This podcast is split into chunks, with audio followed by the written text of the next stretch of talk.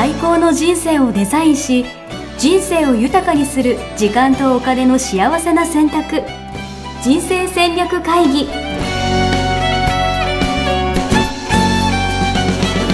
この番組は将来の仕事やお金人生にもやもやと不安を抱えている皆さんに元資産運用のプロキャリアとお金の戦略を同時に考える人生デザインコンサルタントの高頃もさあやが過去5年間延べ1700人の人生を望む形で豊かにしてきたメソッドを時間とお金の選択という切り口からお伝えしてまいります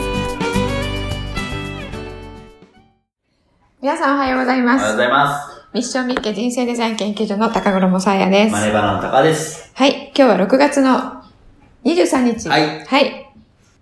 なんですか ねえ。いや、でもすごいですね。あの、最近ではですね、うんあの、ワールドカップですよ。ワールドカップね、はい。すごいですもうみんな夜ね。中まで、うん。多分これ聞いてる人もですね、うん多分サッカー見てる人多いんじゃないですか？うん。今日ね、はい土曜日の、えー、ポッドキャスト7時ですけれども、は寝不足ですかね、皆さん寝不足な人ね。も多いと思いますよ。うんサイさんはサッカー見るんですか？サッカーね、はいあの、今は全然見ないですね。なるほど。じゃあ次の話題行きましょうか。で今日、なんで今日、今日見ないんです？か昔は見てたんですか？いや、あのね、高校の時にはいサッカー強かったので、はあの、えーお正月のあるじゃないですか。お正お月正月にね、高校生が、うん、それ、あれでしょ？馬でしょ？違いますよ。え？お正月に、あの、二日かなんかに、ね。国立競技場でね、はい高校生がやるやつ、はあれに天皇杯っす。あ。そうなの、天皇杯っていうの。はあれに、あの、出ていた高校い。で、お応援に行ったりとかして。ええもう、まるでサッカー好きじゃないですか。うん。だから、教室にいたお友達がね、はいすごいサッカー教多かったので、なるほど。うん、その時はね、見てましたけど、ね。もしかしたらじゃあ好きな方も。いやー、それは、かそれはちょっと、あ なんか昔すぎて忘れてしまいましたから。なるほど。でもなんかサッカーやってる人ってイケメン多くないですか？イケメン多いですね。あれ何なんですかね？あれね、はい。あの、人生デザイン的には、いや、ちょっと、サッカーとイケメンの関係みたいあの、思いっきり振られてちょっと焦ってしまいましたが、な。はどうなんでしょうね。でも、野球やってる人もね、イケメン多いですからね。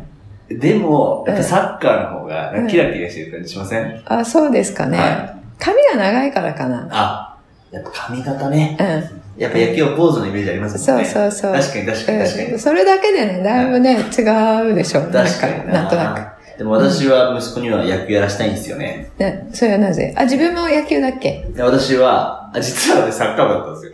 あ、なんだ？あ、じゃあもう、見まくり？今一瞬ですけ。ど。うん。見まくり？いや、見まくりじゃないです。えー、うんでも野球の方が好きなんです、見るの。あ、そうなんだ。はいなぜですか、それは？なんだろうな。なんでだろう。なんでですかね。でも、プロ野球とかすごい大好きで。うーん。でそう、なんか人生デザイン的にはですけど、うん。野球なんで好きなんだろうって考えること。ああ、大事大なん事。か大事ですか、うん。うん。その、なんで好きかっていうよりは、はどのポイントが、に惹かれるのかい。えことが大事。えなるほど。うんいや、もうね、なんでだろうな。野球好きなんですよ。うん。で、なんでなんですか？かプロ野球とか、うんもう毎晩ね、18時から始まるんですけど、もう見てますからね、私。ええそうなんだ。はい。もうよく考えたら、もうそのプロ野球見る時間を仕事に回したら、うん。もっとなんか活躍できる気がする。ええそうなんだっ。ていうぐらい、うんついつい野球見ちゃいます。ええそれはね、はいあの、すごく重要なポイントですね。おついついやっちゃう行動っていうのはね、はうん。で、自分でなぜか分かっていないでしい。分ょかってなう。うん。そこにね、大きな価値観が隠されていますね。い。やばい。どうすれば分かりますか？ここ。これを深掘りしたいんですけど。うん。どのポイントに惹かれるのか。で、それ、18時から見るっていうことは、は何かの瞬間を求めているわけでしょい。う。はで、見終わったら、その、求めていたものは求められているわけじゃないですか。現実になってい。求めてるものが手にっ入ってると。手に入ってるってからまた見るわけでしょ。は手に入んなかったら次は見ないじゃないですい。か。確かに。うん。その、なん、何の瞬間に、はあの、あ、これこれって思う。い。いや、なんか、うん。もう選手、私、北海道ううん。どさんこで、うん北海道日本ハムファイターズといううんチームがあるんですけど、うんそこのチームの、うんなんていうのかな、こう一人一人うの、ん。こう活躍具合みたいなうん。のが好きなんですよ。活躍具合そう。なんで、だから、もうずっと二軍で頑張ってた人が、うんこう一軍に来て、うん。こう成果を出す瞬間とか、あもうあ。汗水、汗とか、もう本当今にも泣きそうなピッチャーうんが頑張ってるところを見たりとか、ああ、なるほど。はあ、じゃあ、その、苦労して報われるっていう瞬い。間とか。そう。なんかね、ドラマ、ドラマがあるんですよね野球には。なるほど。ドラマが好きなんだ。そう。そう。で、うんサッカーはうん多分、早すぎて、うん展開が。ドラマって感じじゃないんだよな。あ、なるほどね。表情とかはあまりね、そう追わないもんね、テレビもね。そう。バッターとかピッチャーの一人一人の表情見えるじゃないですか。うん、野球はね。野球はああ、なるほど。まあそういうところはやっぱ面白いですよね。なるほど、なるほど。じゃあ、あの、戦ってる時の戦術とか云々とかよりも、うんその一人一人うのん心の模様とか、うんうんそういうのが面白い。面白いんだで、やっね。ぱ試合に流れがあったりとか、うんガラッと変わった時の、うんあの、なんていうのかな、ん誰にもコントロールできないあの感じ。うん なるほどね。はじゃあ、あの、やっぱり人に焦点が当たってるのよね。あー、でもそれはそうかもしれないですうんね。一人一人にね、はいはいチームワークとか言うんじゃなくて、そサッカー好きな人ってね、あの、チームでなんかするっていうの好き。う。なるほど。うん。で、高 D 結構そうかなって思われがちだけど、うん実は、うんあの、一人一人の心模様にフォーカス当たってる。そう。なんで私はうん逆に日ハムじゃない試合も好きなんですよ。日ハムじゃない試合。、他の、例えば巨人対横浜みたいな、なるほど。別にひいきの球団があるわけじゃなくて。うんそう、結構楽しめたりとかするタイプですね。うんうんうんじゃあそうね。なるほど、面白い。なんか野球好きな人ってちょっとね、結構関西の方の方怖かったり、まあまあ、なんかイメージありますよ。トラキシみたいな人たちはね。そうそうはいはい。そういうのじゃなくて、はあの、一つの球団っていうのではなくて、そうですね中の一人一人に、しかもそのね、二軍で頑張ってた、頑張ってたのが報われるっていうところなのかな。やっぱね、うん。ふとしたきっかけでこう、バッとできたりとか、うん逆に入荷できてももう全然活躍できないで、うんお前何やってんだよみたいなやつがいるわけですよ。うんうんうんうんあうんこの人人生終わったなみたいなタイミングがあったりとか。それでも出てきたりするわけですねそ。うある瞬間そうから。うんうんうん。そういうのとかやっぱ面白いですよね。うんうん。じゃあ、やっぱり可能性が開く瞬間とかなのかな。そう、面白い。あだから、うんもうみんな多分、サイさんの知ってる人で言うと、うんあの、斎藤佑樹ですよ。うんうんうん。ハンカチ王子。うんうん。もう要は彼は、うんもうあの、甲子園で超活躍したのみんな知ってるじゃないですか。うんうん。で、早稲田行ってプロ入って、うんもう今8年目でもう30歳なんですよ。うん。もう俺と同じ年。でも全然活躍しないわけですよ。うんうん。でも、今年こそはって言って、もううんマウンドに立って、うんもう汗水垂らしながら、ハンカチは使わないですけど、それでも打たれまくるんですよ。えー え、甲子園で活躍したのに、は打たれまくるんだよ、そ。う、プロじゃ全然活躍今できてなくて、えーうん。で、みんなでも、その当時の活躍を知ってるから、うん頑張れってなるわけなんですよ。うんうんうんもうこの期待と現実のこのギャップ、あーそして片や一方マー君のバリバリやっていてみたいな。うん。なるほど。それを同じ年でさ、頑張ってるのを見たらちょっと。あ、同じ年なの？そうなんです。えー30歳。え、じゃあ結構もうね、え、うんまだそれで打たれまくってんの？打たれまくって。えそう。でも次、もう、俺はもう終わったなと思ったんですけど、この間。えうん、そうなんだ。で、もう来年。はトレードとか戦力外とかなっちゃうなとか思ってうん、だってもう30でしょ？そう。ねそれもありますよね。自分より年下が超活躍してたりとか。うんうんうんうん。これ大丈夫ですか？今日こんな話をしていて。うん、今日全然違うね。だいぶ進んだけど、今ので。今何分ぐらいですか？今ね、はえっ、と、6分、あ、じゃあまだセーフです、8分。8分。今日のじゃあテーマいきましょうか。今日のテーマはですね、えー緊急解説ということで、はい。全然違いますけれども。今日はですね、もうすごい特大号なんで。うん。ちょっと今の振りどっか違うところに入れましょうかね。は あの、中央銀行の政策がね、はい株式市場に与える影響ということい。で、はい。あの、何初の、のことを言ってるのか全然分かってないんですけど。初の試みですけれども、はちょっとあの、経済環境というかね、うん投資環境を解説してみたいかなと思います。えっと、もう今日はだからどっちシリーズじゃなくて、うん解説編とですよね。そうそう。で、中央銀行の政策がうん株式市場に与える影響ということで、うん。なんか、ちょっと最初にこれを聞いた人がう、ん。なんかどうなれるかみたいなうんのだったりしそうでますか、すね。あの、皆さん投資をされているか、これから始めようって思っている方もいらっしゃると思うんですけど、うんえっ、と、大体の方が単視眼的な視線のまま、うんえー投資に向きやすい。うん。短期的な視点でそう。一喜一憂していると。うん。うん。で、えっ、と、じゃあ、あの、こういうことがあったから、かあると株が上がるとか、うん。下がるとか、うん。えーこの一週間で株上がるから、あの、買っとこうとか、うん。ここに、あの、到達したからうん、手仕舞いとか、うん。そういうのを短期トレーディングって言うんですけれどもね、あの、短期でトレーディングをやってますということをうん。認識してやっている場合はいいんですけれども、あの、自分の目的うがん。長期的うに人生全般においてうん資産を少しずつ増やしていきたいっていうことが目的なのにもかかわらうん。ず、短期トレーディングをやっているっていうのはうん。うん、全然目的と手段が合っていないんなるほど。ですね。はいはい。なので、そういった方が、うん。えー自分の目的と合った手段の、うん。えー投資手法うん。を、うん。えーい入れてもらう、取り入れてもらって、うそしてその長期的視点に立って、うん。じゃあ株価を動かすものは、うんえー何なのかっていうことを、うんえー分かっていただく。なるほど。うんそのうちの一つが、うんまあ、今回解説すうる、ん。こう中央銀行の政策。そう。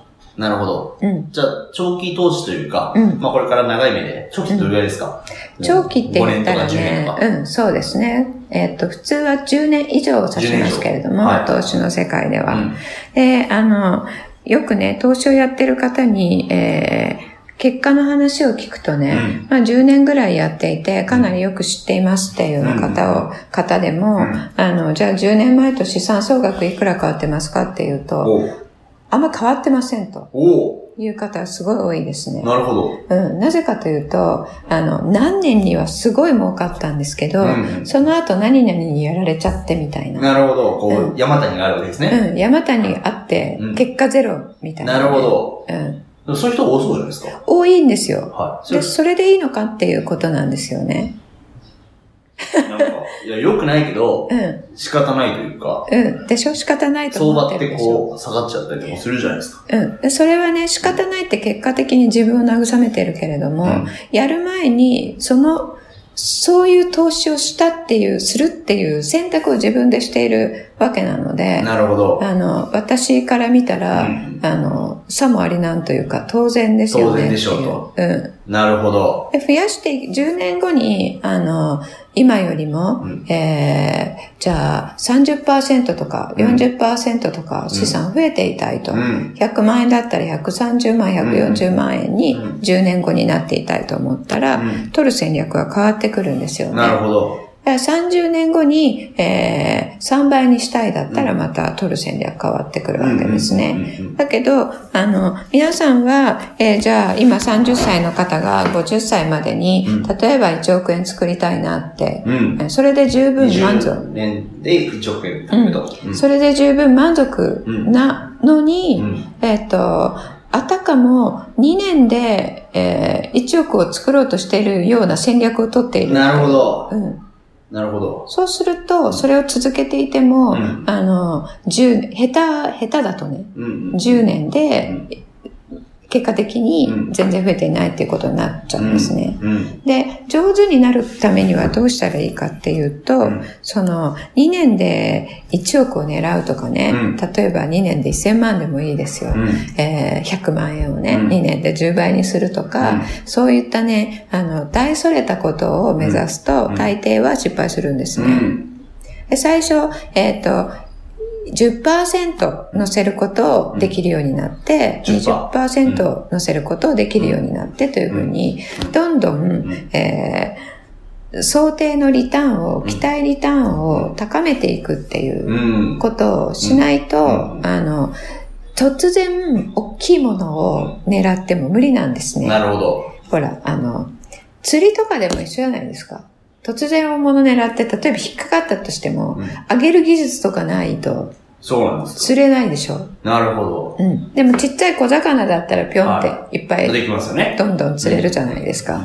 うん。で釣り堀とかそういうお魚しか入れてないでしょ。うんいきなりね、大物を狙っても、あの、資産を形成するっていう意味で難しいんですね。なるほどね。うん。っていうことにのっとって、じゃあ長期であの投資をしていくためには、どういうことを見ていたらいいのかなっていうことが、あの、ポイントとしていくつかあるんですけど、はそのポイントの一つですね。が、この中央銀行ののうん動き。うん、政策。なんか、そもそも、なんかあったんですか？出来事が。う。そう、先週ね、はいえっ、と、先週ですね、えっ、と、12、13、14で、はい。中央銀行、アメリカの中央銀行、うん。FRB、FRB。と、えー欧州の中央銀行、うん。ECB っていうところと、うん。日銀が、えー、ワン、ツー、スリーで会合を開いて、うん政策金利を発表したんですよ。えー、談合みたいなやつですか？うんうん、あの、別々にね、えー。うん、12日、13日、はいはい14日みたいにあの、連続して、はいはたまたまですけれども、なので先週結構イベントが盛りだくさん。あ、みんなが集まってるんじゃなくて、それぞれの地域で、それぞれで。なるほど、なるほど、うん発表するタイミングがあったうんと。そう。で、最初に FRB が発表しました。はで、えっ、と、0.25%のね、うん利上げを発表しい。ました。なるほど、アメリカうね。ん、うん。で、次の日にうん ECB が発表したのは、量的緩和を年内にやめますよっていう発表をしました。なるほど。うん。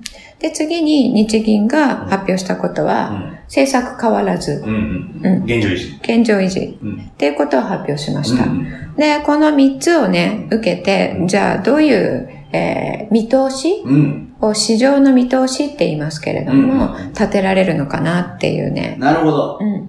じゃあそれを知ってると、それに合わせた、うんなんだろう、自分の、うん。なんだろう、ポジション変えたりとか。そうそう。ポートフォリオのリバランスっていう。リバランスをしたりとかすればいいそうんですね。。そう。なるほど。うん。それを聞きたい。うん。そうですね。まず、リバランスっていうのを初めて聞く方のためにね、はどういうことか説明しておきたいんですけれども、あの、リバランスってもうポートフォリオがしっかりできている方が行うことですね。えっと、アメリカの株に全部の資産の何パーセントを持っています。うん日本の株何パーセント持っています。うん。えっと、新興国の債券何パーセント持っていますっていう、うんその組み合わせと配分のことをうんポートフォリオって言いますね。うん。でその配分を、えー一回決めて買ったままにしておくと、うんいろいろ動きますから、うん狙った配分からずれてっちゃうんですね。うんなので定期的にリバランスっていうのは、えー狙った配分に戻すっていう売買をするっていうなるほど。例えば、日本株20%、うん海外株20%、債券20%、うん。現金何歩とかっていうのをう、ん。ちょっとずつこう、日々の相場によって変わっちゃううん。から、うんそれを整えるみたいな。うん。そうです、そうです。で、あの、基本配分っていうのは、ほぼ、ほとんどずっと変わらないものなんですけど、う自分のね、もうこれも難しい言葉なんですけど、リスク許容度っていうものに、えーよって決められるんですね。なるほど。で、そのリスク許容度っていうのは、えー毎月変わるものではないので、はえー一定のものがあります。ですけど、その市場の相場見通しによって、リスえっ、と、基本配分からちょっとわざとずらすっていうことができるんですい。ね。うんうんでさっきの例だったら20、20で持っていたとしても、うん日本株は今後半年間、あの、チャンスが多そうだから25%にしておこうとかですね。そういったことができるわけです。うんアメリカはやばくなってきたからうん15にしようとかね。なるほど。うん。それをリバランスって言います。なるほど。じゃあ今回、じゃあその、なんだっけ、その中央銀行のうん政策うん。に合わせて、うんじゃあ自分が今持ってるやつをうんリバランスしていけば、うん。もしかしたらその相場に合ったね、そう。形になるんじゃないかと。そうそうそう。なるほど。うん。だいぶ分かってきました。うん。でね、その中にな、中で何を買うよりかは、その各資産クラスにうん何パーセント配分してるかっていう、そっちの方がうん成績を決める、うんえー主たる理由なんです。なるほど。だから、言ってしまえば、トヨタなのか、三菱なのかとか、うん。ソニーなのかっていう話よりもうん日本株とか、うん。債券とかっていうところの割合の方が大事だよっていそううことそうそう。ですよね。はい。それがどれくらいのリターンの、うんえー源泉っていうんですけど、リターンの元になっていると思いますか、うん何パーセントを占めていると思いますか？その配分の効果。えー今の話を聞いてると、うんまあ、50%、ブー、40%。ブー、なんで下がるの？じゃあ、当てに行っていいですか？うん。?70%。うーこれね、90%以上なんですよ。ええー、90%以上？以上以上。本当ですか？うん。これあの、もう、あの、プロの方はみんなそれ分かってるんですけれども。とはいえですよ。うん、うん、とはいえ、うん。その、なんていうのかな。トヨタなのか、うんじゃあ例えば高田洋平株式会社だったら、うん、高田、高田にかけとけばみたいなのあるじゃないですか。その、なんか同じ日本国の中でもね、うん、こっちにしとけばみたいなものってあるじゃないですか。うん。そう思うでしょう。うん。それはね、あの、ビビたるもんなんですね。そこからもたらされるのって。えあの、まあ、えっと、国際分散をもともとしていない人は別ですよ。はいはい。それはトヨタ1個しか買ってなかったら、はいはい。株をね、1個しか買わない人だったら、トヨタ買うのか、えっ、と、何、選手買買うのかで決まりますけれども、うんこれは国際分散をしている人が前提なるほどね。ですね。で、長期で資産を形成していきたかったら、は国際分散は必須です。なるほど。うん。国際分散っていうのは日本だけではなくて、海外の、えー投資できる資産クラスは全部投資対象にするっていうことなんですけど、うん。債券とか新興国も含めて、なんか金とか銀とか金みたいなやつとかもうん、そういうのも含めて。うん。うん。で、それをやっている人の配分がね、何々に何パーセントっていうのを決めてあって、もうそれもね、配分決めてから投資する人はね、えー3%に満たないんですね。ええみんな買いたいものを買って、あの、それが全体で自分のポートフォリオの何パーセントになるかっていうのは、うん。全くケアしてない人がほとんどです。うん。うん。そうすると、好きなものばっかり買ってたら、偏っちゃったりするんですよね。そしたら、自分の取ろうとしているリスクを超えて、リスクを大きく取っちゃってるってことになる。そうすると、自分の想定以上の損失が出ちゃうなるほどっ。ていうことなんですなるね。ほどな。うん。だからね、えっと、想定外の損失に見舞われる方っていうのは、うんえっと、見舞われるべくして見舞われてる。なるほど。まあ、自業自得ってことですね。そう。そう。その、知らないっていうところだけなんですよ。知ってたらこれやってたでしょっていう。うん、だから知ってるか知らないかってね、非常に大事だと思うんですけど。そういう意味ではやっぱ、ポートフォリオっていう言葉と、うん。まあ、リバランスっうん。ていう言葉は、そうやっぱ必須ですね。必須。うん。まあ、それ知らずしてうん、長期投資を語るなと。うん。そうそうそう。本当にそうですね。そうですね。うんまあ、それぐらいの話で、今回の、うん。その、それぐらいの話。中央銀行の話は、そうそううんそのリバランスとか、うんポートフォリオの形成に、うん要は影響する話ですよそうです、そうです。ことですよね。うん。なるほど。うん。なので、相場を見ている。だから、今日買うのか、今日手締まうのかを決めるのではなくて、うん決めるためではなくて、その、全体のバランススのためのそうそうそう。話ですよね。うん、うん、そうです。で、そのリバランスっていうのは、えっと、大体四半期に1回やるの、プロはやるんですけど、えっと、アメリカ人の個人投資家でもね、うん1年に1回やってる人は3割以下なんですね。ねなので、個人投資家としたらうん、私がお勧めしているのは年に2回やったら、半年に1回。うん、半年に1回やったら十分かなと思うんですけど、なるほど。じゃあそういう意味では今回のその政策が変わるタイミングっていうのは、うんまあ一つのそのすごい重要。うん。一つのきっかけになるっていうことですね。6月末にもね、当たりますし。これから年末にかけてどうなっていくのかなっていうのを見極めて、じゃあその20にしとこうかな、25にしとこうかなっていうのが決まるので、なるほど。うん。で、これ学校の方にはお伝えしているんですけれども、はい。こうね、広く招く皆さんには、今の解説だけで分かっていただけたのかどうかも分かんないですけれども、これね、もっとあの、え時間をかけて、うん。えー学ぶものなので、まあ結論だけ最初に言っちゃってますが、えーそれでもね、あの、参考にしていただけることはあるかなと思いますので、そうですね。うん。で、今は、あの、中央銀行の政策がはい株式市場、金融市場に与える影響がすごく大きいので、あの、中央銀行の政策すごく見なければならないんですけれども、そうじゃない時期もあったわけなんですね。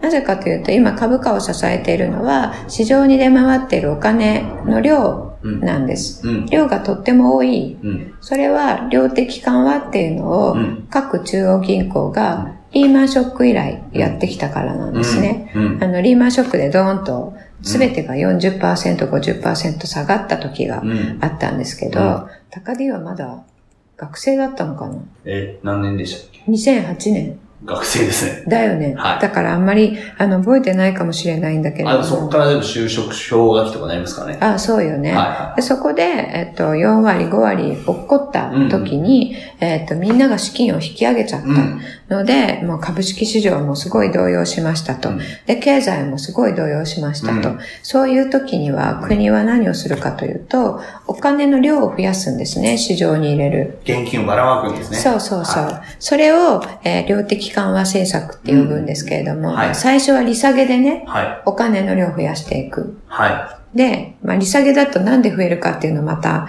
わかんない方はちょっとまた、い。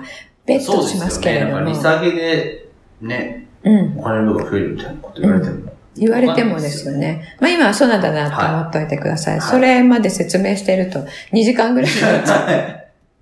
で、それを利下げをしてたんだけど、もうゼロになっちゃった。はもう利下げはできないっていう時にい。、ゼロ金利みたいなやつですね。そうそう、ゼロ金利になって、その後、じゃあお金を直接増やしましょうっていうことをするんですね。うんそれは銀行から国債を、銀行が持ってる国債を買うっていうことをするんですけど、買うときにお金払うでしょ。うん。なので、あの、民間銀行にお金の量が増えうん。うん。るし、あの、中央銀行からねうん、払う。そうすると民間銀行は民間の企業にお金を貸すので、えー市場に出回るお金の量っていうのは増えるんですね。うん。で、お金の量が増えると、経済活動を活発に助ける。うん活発化を助ける。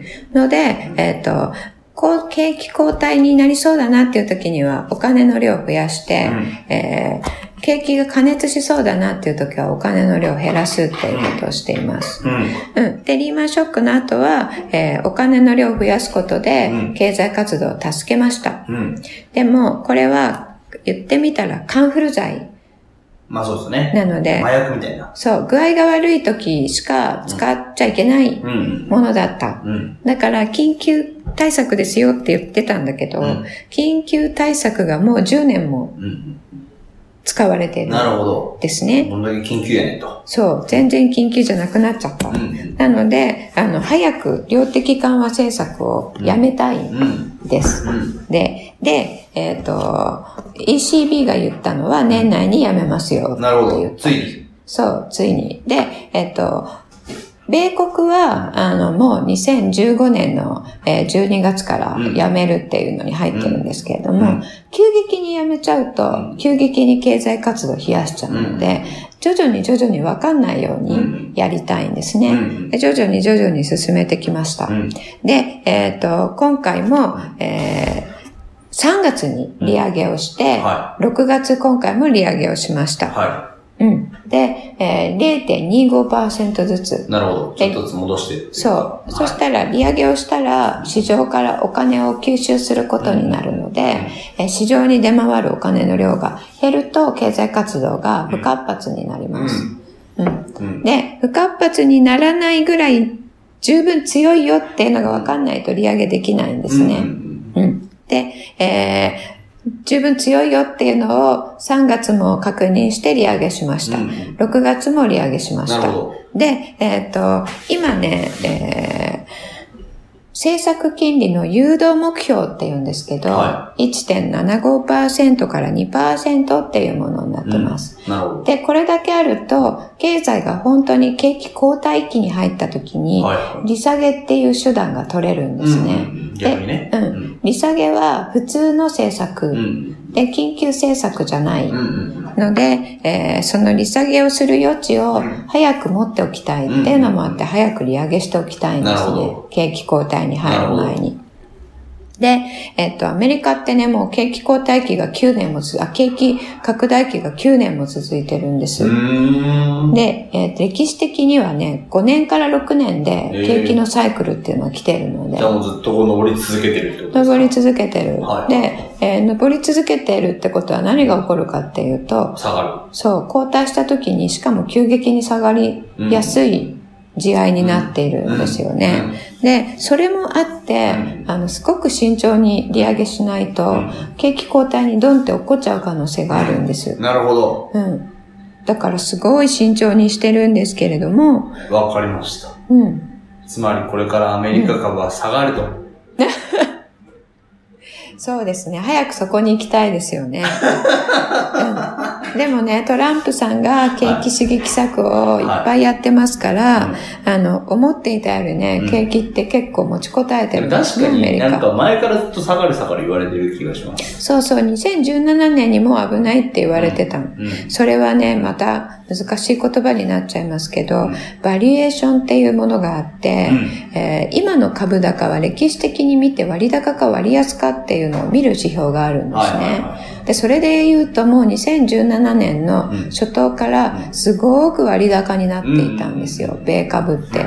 なので、いつ落ちてもおかしくないって言われてたんですけど、えー急激に落ちないように、まず中央銀行がこの政策を上手にやり、うん。で、トランプが出てきて、うん。えー景気刺激策も打ったので、もう、あの、交代してもおかしくない。あ、株価が下がってもおかしくない値段になっていたんだけど、まだ上がり続けているっていう。えのが現状ー、なんですね。で、今利上げがまたやりましたと。うん。で、今回もみんながすごく期待していたうん。期待通りうん。なので、サプライズがなかった。うん。サプライズがないと株価って動かないので、まあ、思った通りだねって言って株価あんまり動かなかったんですね。じゃあ、いつ下がってくるのかっていうのが、目下みんなが見ていることなんですけど、市場の人はね、今じゃあ今度は利上げはいつだっていうのをフォーカスしてるんですね。なるほど。次のまた利上げするタイミングがあるだろうと。そう、ん9月か12月かはいはって。で、今は2018年度中に利上げ3回やるぞっていう、えー、あの予想い。うん。が、えー、体制だったんですけど、うん。体制っていうのは大方の人がうん。そういう予想だったんですけど、うん。米経済があまりにも強いので、うん。4回できそうっていうのが今の皆さんの。予想の、えー平均なんですね。9月にもやって、うん、12 12月もやって。うん。そうするとね、じゅ2016年の12月から毎四半期3ヶ月ごとに1回ずつ利上げをしてきてるっていううんペースになってるんへですね。ー。うん。それたまたまなのか、はい意図してなのかわかりませんけれども、はでそれでやっていくと、今、誘導目標が2%っていうことは、25べ、えっ、と、0.25%ずつ。やるから、うんあと4回やったら3%になるわけです。えー。え、今何パーなんですか？今、誘導目標1.75から2。あ、今のパーセント。うん、今のパーセントあそう2%。えー。だから、あと4回やったらそうです3%ねになりますね。はいうん。で、4回っていうのは今年2回で、うん来年の、うんじゃあこのままのペースでいけば、3月と6月に2回なわけですね。来年の真ん中ぐらい。うん。あと11年後。うん。来年の真ん中に3%になってしまうと、これはね、うん金、経済にとってマイナスの力を持ってくる。うんうんなぜ3%を超えるとっていうと、うんこれいつも3%じゃなくうん。て、今は中立金利っていうのがあって、うんこれも難しい言葉なんですけど、うん。中立金利っていうのは経済を加熱もさせない、冷やしもさせない。うん。あの、その金利だったらどっちにも効果がないっていうはい金利。これ推計値なんですけどは、これ2.9なんです。はいはいはで、3%だと2.9を超えい。ちゃう超えちゃうから。から、2.9を超えた、えー、利回りになると、それは金、経済を抑制する効果が出てきちゃうんですね。そうするうとん、その6月以降、来年の6月以降、うん政策的には、今までは経済を助ける、うんうんうん。えー後押ししてたけど。うん、利回りだったんだけれども、えー来年の6月以降は、経済を冷やす水準になっちゃう。なるほど。っていうことで、来年以降、えー景気が後退期にいよいよ入ってくるんじゃないかっていうふうに、なるほどえー読み取れることができます。なるほど。うん。つまり、うん。アメリカ株は来年下がると。来年の末以降ですね。なるで、ほど。景気が後退期に入る6ヶ月ぐらい前からうん、株価は、えー先行的に動いていくので、今年の、あの、末あたりから、えー今年の後半ですね、それをよ、えー織り込んで、うん。えー下がっていくんじゃないかっていうう、ん。えー予測が、えーを立てている方が、えーいます。なるほど。うん。いいです。なんかそれと同じようなことがう、ん。日本とそう。ECB にも言えるんですか？うん。日本と ECB にも言えます。それ今日言ってると、どえらい長くなってしまうので、はもう寝てる方もいるかもしれないなと思ってるんですけれども、はい。なかなかね、最初でこの説明するの非常に難しいそうです。でもですが。そういう、要は政策金利とかを見ながら、うんうんその自分のポートフォリオとかを、うんなんか自分でこうリバランスできるようになってきたら、うん。それも一人前ですよね。そうそうそう。そう。そうですよね。そう。今だからそれを学校で一生懸命お伝えしています。うん、なるほど。うんでもこれやっぱちょっと音声じゃ難しいですね。音声で難しいですね。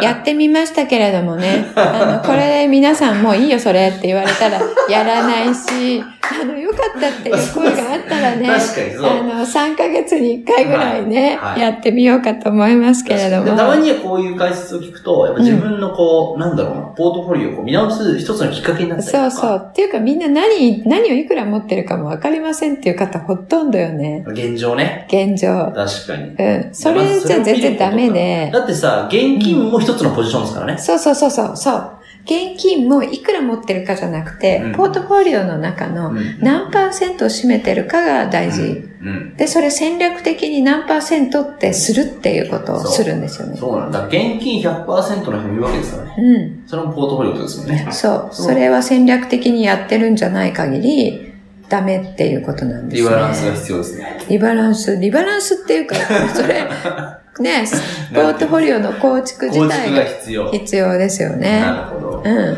という、なんかそういう、なんだろうな、必要性と、あと、ちょっと今日上級編でしたね。ね、いきなりちょっと上級編になっちゃいましたけれども、はい要は、あの、今日ね、皆さんがここで、えー掴んでいただきたいのは、えっと、短期のトレーディングをやっているつもりじゃないのに、うん投資をしてますっていうつもりなのに短期のトレーディングになってないかっていうことですね。うんうんうん。うん。トレーダーをやってますっていう方だったらいいんですけど、えっと、デイトレーダーは1日でポジションしまいますね。うんあと1週間、2週間で手しまうっていう人もいますけれども、それは投資というよりトレーディングはい。ですから、はえーそれを持って投資しているって勘違いしてると、なかなかね、うん10年後に10年後の資産形成が、えー20年経った時にできてないともうん嫌じゃないでそうすか。ですね。うん。そのスリルとかを味わうためにやってる。あと、なんか感覚をね、えー掴むためにやってるっていうのだったら全然大丈夫なんですけれども、目的と、えっと、無意識的に違うことをやっていないかっていうことですね。確かに。それを見て、あの、知っていただけたら、はい。それだけでいいかなと思います。はい。はい。ありがとうございます。はい。いやーちょっと今日は勉強になりますね、あの、喋りすぎましたけど。いやいや、大丈夫です。はい。行きましょう。じゃあ、次回の、ああの、ああのお知らせだけしましょうか。そうそう、あのお知らせ。こその時間まで誰が聞いてるのかっていう話もちょっとありますけど、う。ね。あの、今回の、はいポッドキャストの収録をうん、一回、うんあの、試しに、うん。公開収録というものをうんねしてみようかなとはい。思いまして、はい。実は今回というかこの収録は毎月、あの、さやさんの、うんあの、オフィスといいますか、うん。セミナールームで。セミナールームがありまして、うんモスサウダにあるんですけどね、うんで。そこでやっていて、はいあの、やってるんですけど、今回そこにですね、うん限定6名様をはい。招待して、はい。こう一緒にちょっとお酒とかお茶を飲みながら、うん。公開収録。公開収録をしてみようという、楽しい企画をね。楽しい企画ですよ、難しい。話をした後です。難しい話じゃなくて、まあ、どっちシリーズとかね。どっちシリーズだねみんなが入ってきやすい話をみんなでワイワイしながらはい。やってみたいなと思いまして、はいその日程が、はい。えっと、7月の、はい、えっと、20日。20日、はい。金曜日ですね。はい金曜日の19時夜かな。金曜日の夜ですね。はい第3週の金曜日の夜、はい。9時から、はい。し嘘、7時から。7時から、まあうん2時間とか2時間半とかそんなもんかな。はい。はい。みんなでですね、まあちょっとおつまみとかお酒とか食べながら、うん飲みながらうんやりたいなと思って、うん。とてもすごいですね、直接やるのは初めてで、うんそう価値がある回だと思っていて、はい多分、こう、ポッドキャストを聞く以上の、うん。なんていうかな、臨場感とかねかね、うん。その、じゃあ実際に直接質問してくれたりだとかもうんいいと思そうし、ねそういう価値があると思うんですけど、うん。そんな回をですね、はい。通常ならば、はい。39万8000円のところ、それぼったくり。のところ。今回は特別プライスですよ。6名様限定。はい。はい。お仕事、お仕事お願いします。はい。えっと、実費です。おつまりもうほぼ無料ですね。はい。無料でご招待させていただきたいと思います。みんなにかかるね。はいあの、ご飯代とか、うんおつまみ代とか、お酒代だけは、うんみんなで割って、はい。感じで割り勘ではいやりましょうということはで。あの、飲みたいもの、食べたいもの持ってきていただいて、はい。こちらでも用意しますけれどもね。いいですね。楽しみ。和気あいあいと、はい6名様。はい。通常39万8000円ところですから。はい。そういうこと言うとね、あの、あらぬ疑いをかけられますから、あの、言わないように。ははい。い。でえっとあの、条件は、ポッドキャストを、えー、3ヶ月以上聞いていただいてる方。おそうなんです。そんな条件があるんですね。3ヶ月以上聞いていただいてる方はいで、えっ、と、当日7時までに来られる方。そうですね。途中来たらちょっとまたね、音とか入っちゃったりとかするから。そうですねはい。音7時に来れる方。うん。音すごい気を使っているので、気を使っているように聞こえないかもしれないですね。はい。で、先着順でね、そうですねあの、やりたいと思いますえっので、と、どうしますか ?Facebook グループで。Facebook グループで、Facebook グループグループで、あの、この、ポッドキャストのこの番組ですね、はい。人生戦略会議という番組のグループがありますので、はい。まずそこに入っていただいて、はい。そこでコメントで、うん。あの、行きたいですっていうことを言っていただければ、なるほど。はい。イベントページから立てましょうかね。そうですね、はい。うん、立てておきます。やりましょう。はい、ということで、じゃあまた次、はい、次回のですね、テーマなんですけど、はい。私ちょっと次回のテーマすごい楽しみで、はい。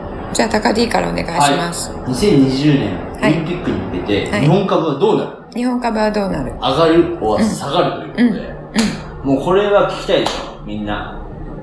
ですかね。はい。うんもうそれによって自分のお金をどう使うかって多分、お金を動かす準備してる人いっぱいいると思うんで、うんなんかオリンピックに向けて、うんうんどうお金を動かしていくか、うんそんな話ができればいいなとうん。